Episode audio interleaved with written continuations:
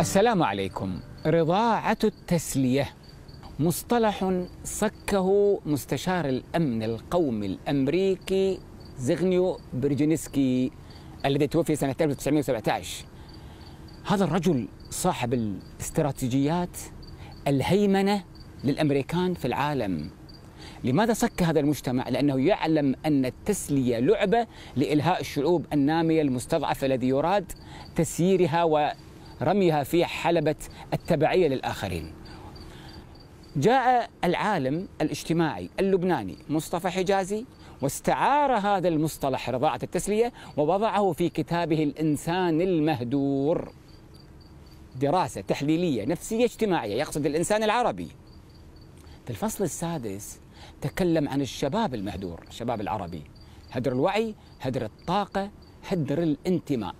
بمعنى عندما تكون الأمة منجزة وتعطي وتشتغل وكل يمضي في سبيله بنظام منضبط وعدالة اجتماعية عامة هنا تأتي التسلية اللي هي شيء طبيعي في حياة الناس تأتي التسلية من أجل استرخاء واستراحة.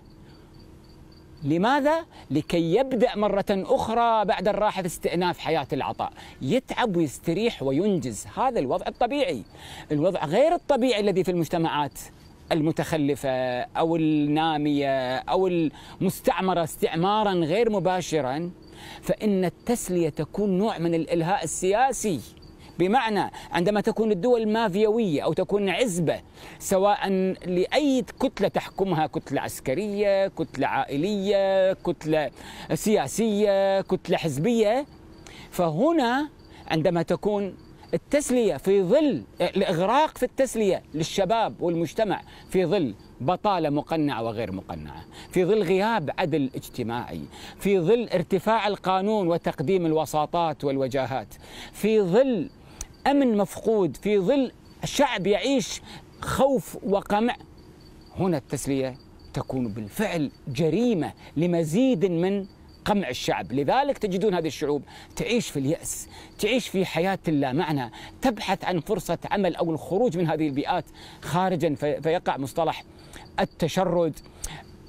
بناء على ذلك كان لابد من ضخ الوعي من أجل تجاوز هذه يعني الظاهرة. المشكلة مو هنا.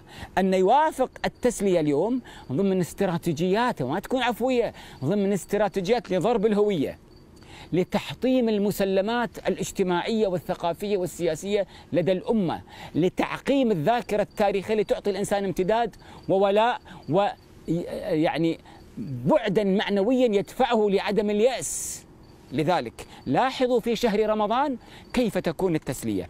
في الميديا العربية وفي الدراما العربية وفي التلفزيونات العربية فساد بكل أنواعه فساد فكري وعقائدي فساد وانحلال أخلاقي، تحطيم المنظومات الأخلاقية الكبرى والأسرة، ومع ذلك تضليل، تطبيع، هزء بكل رمز محترم، بكل تاريخ نظيف من أجل ماذا؟ من أجل إيجاد مجتمع ليست له هوية ولا انتماء ويزد بكل شيء فيعول كل إنسان على نفسه ويفقد الثقة ومن ثم يحسن قضية تسييسه وإدارته، فكيف إذا كان ضخ الغرائز في شهر الكريم لدرجة أن يجعلوا من الرجل حيوان منفلت والمرأة حيوان استعراضي يا للأسف فلنعي على رضاعة التسلية الخبيثة يا شباب يا مجتمعات يا عرب يا مسلمون يا إنسان.